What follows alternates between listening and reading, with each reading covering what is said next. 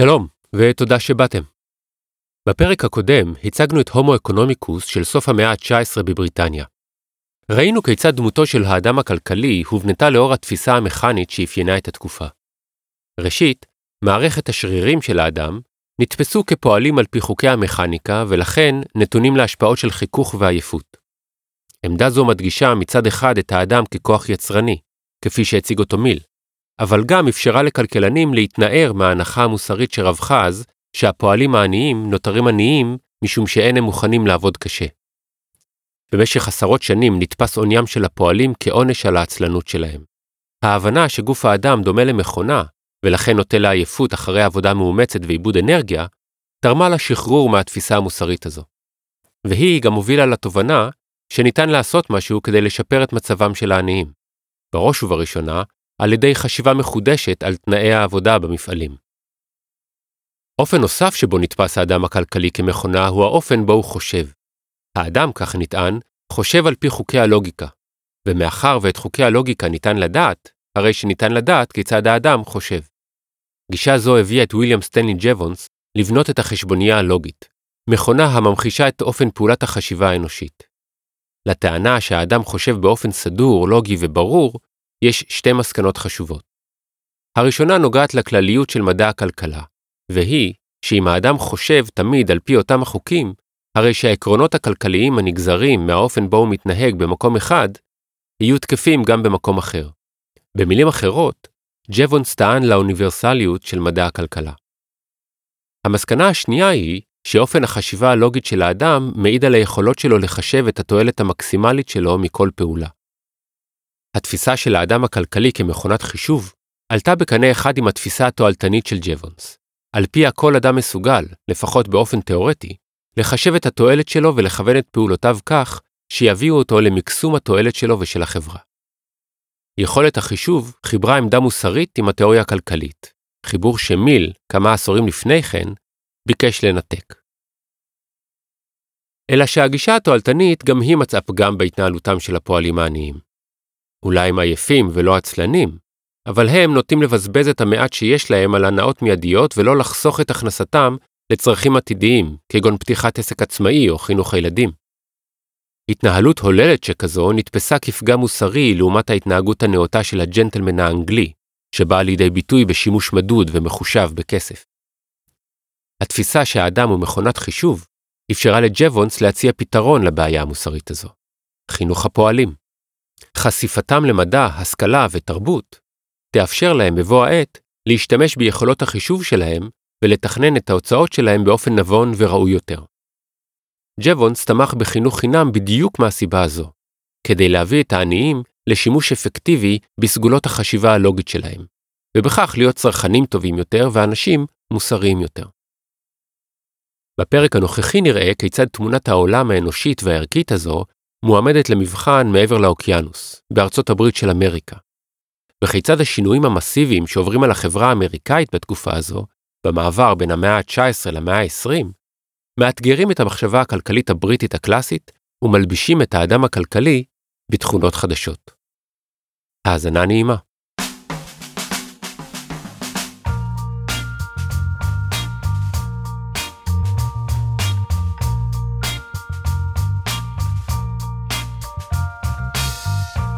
תולדות המין הכלכלי. פרק שלישי. שינויים בהרגלי הצריכה. חלק א'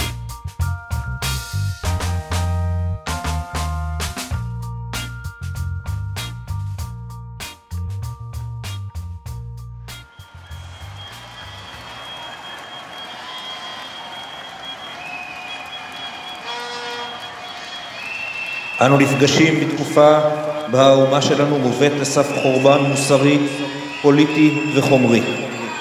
השחיתות שולטת בקלפי, בבתי המחוקקים, בקונגרס, ומגיעה אל סף בתי המשפט. האנשים מיואשים. העיתונות ממומנת או נעלמת, דעת הקהל מושתקת, העסקים מחוסלים, בתי מגורים שקועים במשכנתאות, העובדים מרוששים והקרקעות מרוכזות בידיהם של בעלי הון. מהפועלים העירוניים נשללת זכותם להתארגן כדי להגן על עצמם, עובדים זולים מיובאים ומביאים להפחתת שכרם, כמו צבא של שכירי חרב שלא נודע כמוהו במחוזותינו, שמטרתו להפיל אותם ולדרדר אותם לעבוד בתנאי עבודה כמו באירופה. פירות עמלם של מיליונים נגנבים מהם לאור יום כדי לבנות למתי מעט הון עצום שלא נראה כמוהו בהיסטוריה של האנושות. ואלו בזים לרפובליקה ומאיימים על עקרון החירות.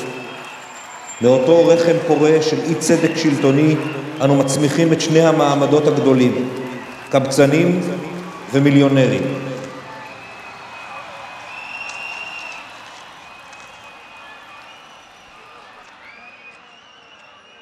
את הנאום המרגש הזה נאם איגנציוס דונלי בכנס היסוד של המפלגה הפופוליסטית, מפלגת העם אם תרצו, ב-4 ביולי 1892. מפלגת העם האמריקאית, שהייתה המפלגה השלישית בגודלה, צמחה מתוך התסכול והייאוש שחשו רבים מהאמריקאים לאור שינויים מרחיקי לכת שעברו על החברה האמריקאית באותה תקופה. הנאום, שהתקבל בהתלהבות רבה והושווה על ידי עיתונאי מקומי להפגנה המונית בבסטיליה בפריז, מתאר יפה מצד אחד את השינויים, המוסריים, הפוליטיים והכלכליים שעברה החברה האמריקאית, ומצד שני את העוצמה הרגשית, התסכול והייאוש שעוררו השינויים האלו.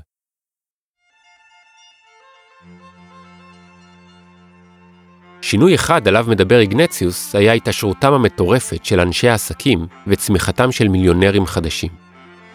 קשה להמעיט בחשיבות השינוי הזה, שהיו לו השלכות משמעותיות על כל כך הרבה תחומי חיים של כל כך הרבה אמריקאים.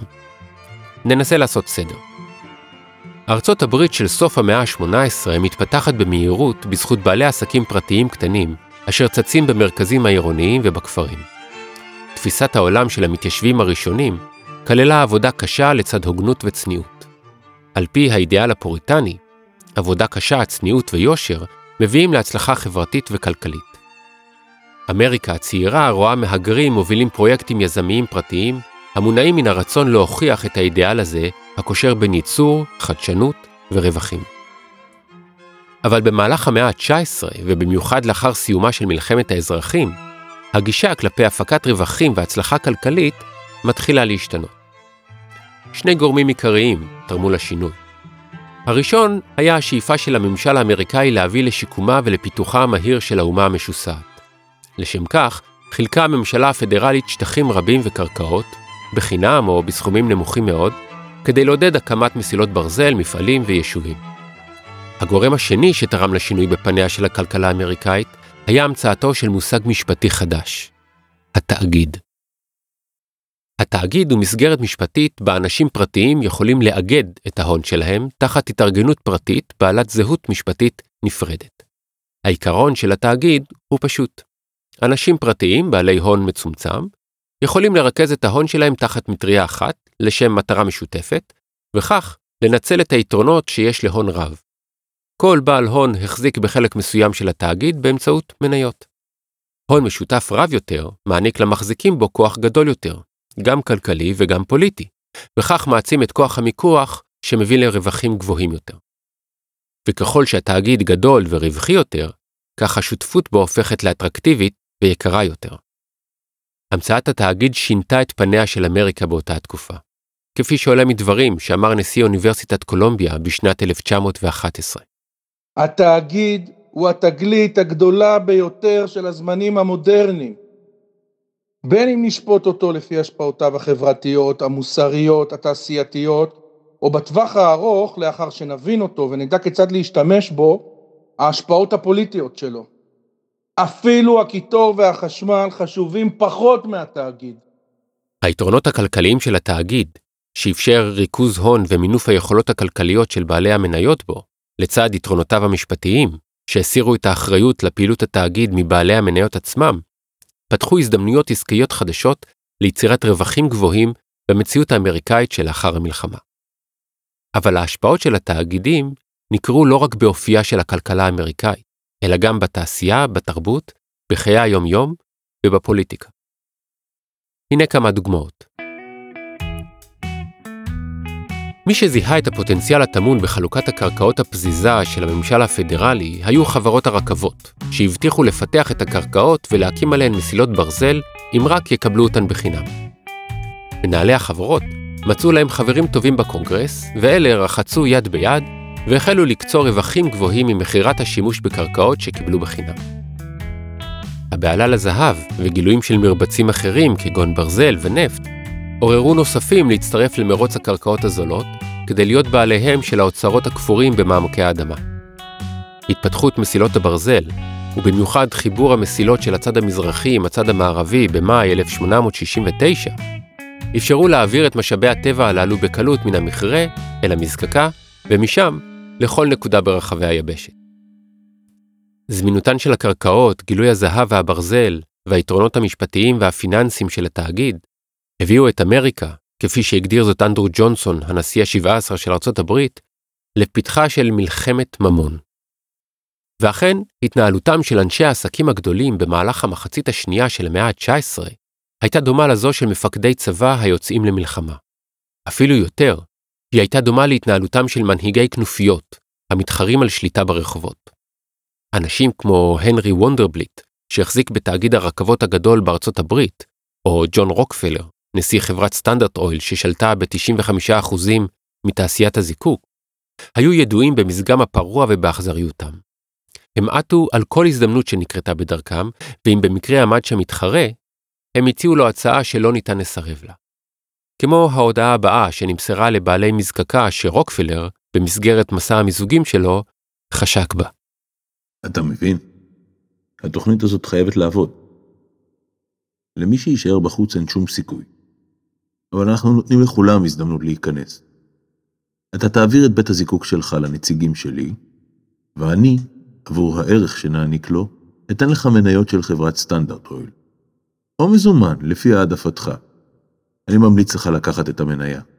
זה יהיה לטובתך. ואם מי מבעלי בתי הזיקוק היה מנסה להתנגד לעסקה, היה רוקפלר, או אחד מנציגיו, מבהיר בעדינות שאין טעם להתנגד.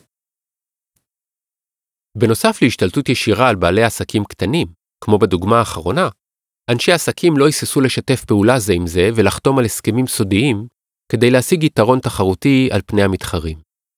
העובדה שהסכמים אלה היו מנוגדים לחוק לא הפריעה לאף אחד. במלחמה חסרת המעצורים על הקרקעות, המשאבים, על כסף ושליטה, השתתפו גם פוליטיקאים, בעיקר סנטורים שסייעו להעביר חוקים או תקנות כדי להקל על בעלי ההון לממש את תוכניותיהם. ואפילו שופטים שהעדיפו צד אחד במחלוקות על הבעלות, בתמורה לטובות הנאה או תשלום מכובד. מי שיקרא על סיפורי חייהם של אנשי העסקים הגדולים של התקופה, שזכו לשמות כמו הדוב הנורא או הקומודור, ייחשף לאיומים, מזימות ותחבולות, קשירות קשר והתארגנויות סודיות. באותה העת נדמה היה שכל האמצעים כשרים במאבק לצבירת עושר, ולפעמים דמו מבצעי ההשתלטות למבצעים צבאיים ממש, שכללו כלי נשק, השתלטות עוינת ונפגעים. ב-16 למרץ 1860 דיווח הניו יורק הרלד על מאבק בין שתי חברות לעיבוד אורות בניו יורק. על פי הידיעה, 200 לוחמים תקפו את המפעל לצביעת אורות של החברה היריבה, ולמרות ניסיונות הפועלים להגן על המפעל, ידם של התוקפים הייתה על העליונה. הם השתלטו על המפעל תוך שהם פוצעים ארבעה מכוח המגן שהובס ונסוג.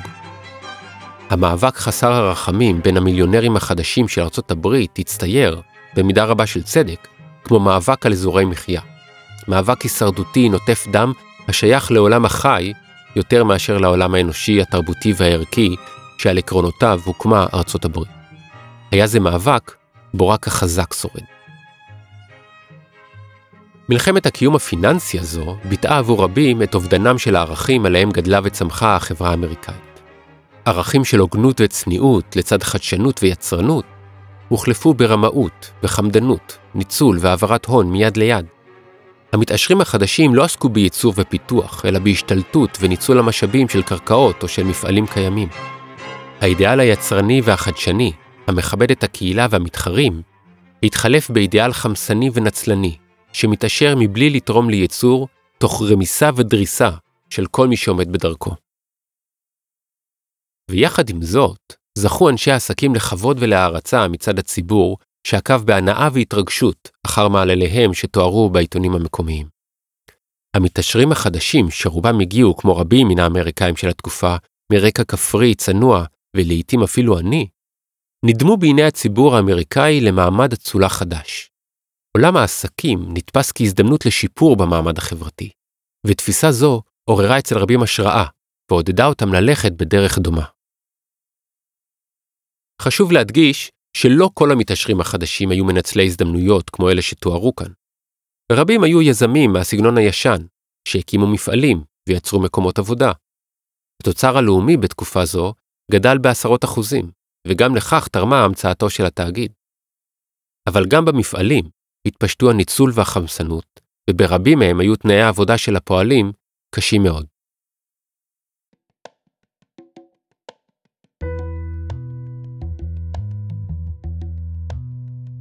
עד כמה התעשרו האמריקאים? הנה כמה מספרים.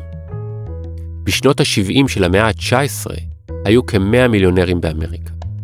שטף הרכישות, המיזוגים והמכירות הוביל לכך ש-20 שנה מאוחר יותר נספרו 4,047 מיליונרים אמריקאים. זאת אומרת, פי 40 מיליונרים בתוך 20 שנה. עוד 20 שנה קדימה, ב-1916, חיו יותר מ-40 אלף מיליונרים בארצות הברית של אמריקה. אבל לא רק מיליונרים צמחו באותה תקופה. התפתחות הערים וצמיחתם של עסקים גדולים הביאה לגידול בביקוש לבעלי מקצוע בתחום המשפט, הפיננסים והניהול. גם הביקוש לבעלי מלאכה מיומנים, בניגוד לפועלים חסרי הכשרה, עלה. כך, צמח לו מעמד ביניים, של אנשים שזכו למשכורות גבוהות יותר וליותר זמן פנוי. ועם המעמד החדש, התרחב המגוון בפעילויות הפנאי שצרך. חופשות בחוף הים או בבתי נופש בהרים הפכו לתופעה נפוצה, כמו גם צריכה גוברת של מוצרי פנאי, כגון מצלמות ואופניים. בתי כלבו שהציעו מוצרי יוקרה במחירים זולים, נפתחו במרכזי הערים עם סיסמאות כמו מוצרים למיליונרים במחירים שמתאימים למיליונים. אך במיוחד, היו אלה התיאטראות וגני השעשועים שצצו בשולי הערים הגדולות. מאלה יכלו ליהנות גם בני מעמד הפועלים, שאפילו מצבם השתפר מעט בעקבות קיצור שעות העבודה היומיות. במרכזי הערים ההולכות ומתפתחות בקצב מהיר, עולם הערכים משתנה. לא עוד צניעות, לא עוד חיסכון ליום סגריר, אלא הוצאה וצריכה, ללא חשש. סיימון פטן, פרופסור לכלכלה, ביטא את השינוי הערכי הזה היטב. המוסר החדש אינו כולל חיסכון, אלא הגברת הצריכה. לא דילול הכוח של הגברים, אלא הגירה של עודפים בקרב חלשים וצעירים. לא בהסתגפות, אלא בהגדלת הפנאי והבילוי.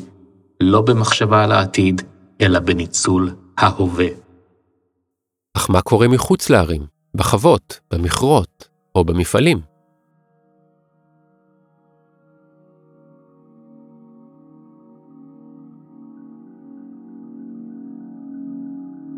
עולם הערכים משתנה לא רק לנגד עיניהם של המתעשרים החדשים, אלא גם לנגד עיניהם של החקלאים, שאת האדמה עליה גרו ואותה עבדו במשך שנים, הם נאלצים עכשיו לקנות במחיר גבוה מהנציגים של חברת הרכבות.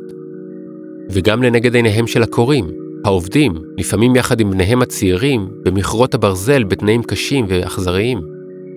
ואל מול הפועלים במפעלים, כמו העובדים בבתי המטבחיים הענקיים בשיקגו, שמרגע כניסתם למפעל הייתה מנת חלקם סירחון מחניק וצווחות החיות הנטבחות.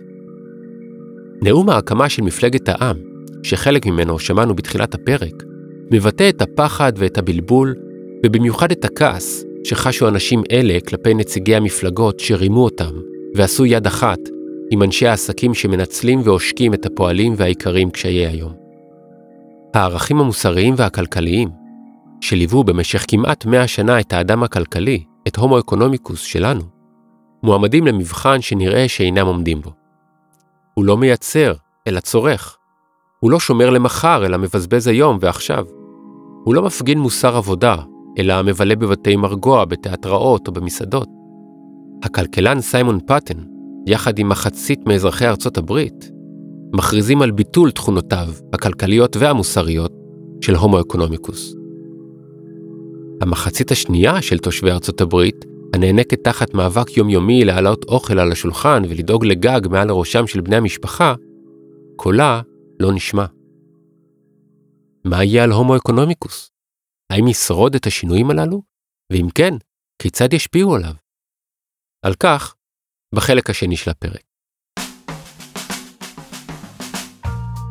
תודה לאביטל להב, לתומר אלבאום, למשה פרץ ולהדר עירון. תודה מיוחדת לדוקטור מיקי פלד. תודה לפודינגטון בר על המוזיקה. ותודה לכן ולכם שהאזנתם והאזנתם. אתם מוזמנות ומוזמנים לעקוב אחר דף הפייסבוק של התוכנית, לשאול, להעיר, לבקש, ולמצוא כישורים והפתעות מעניינות נוספות שלא היה להם מקום כאן. נשתמע.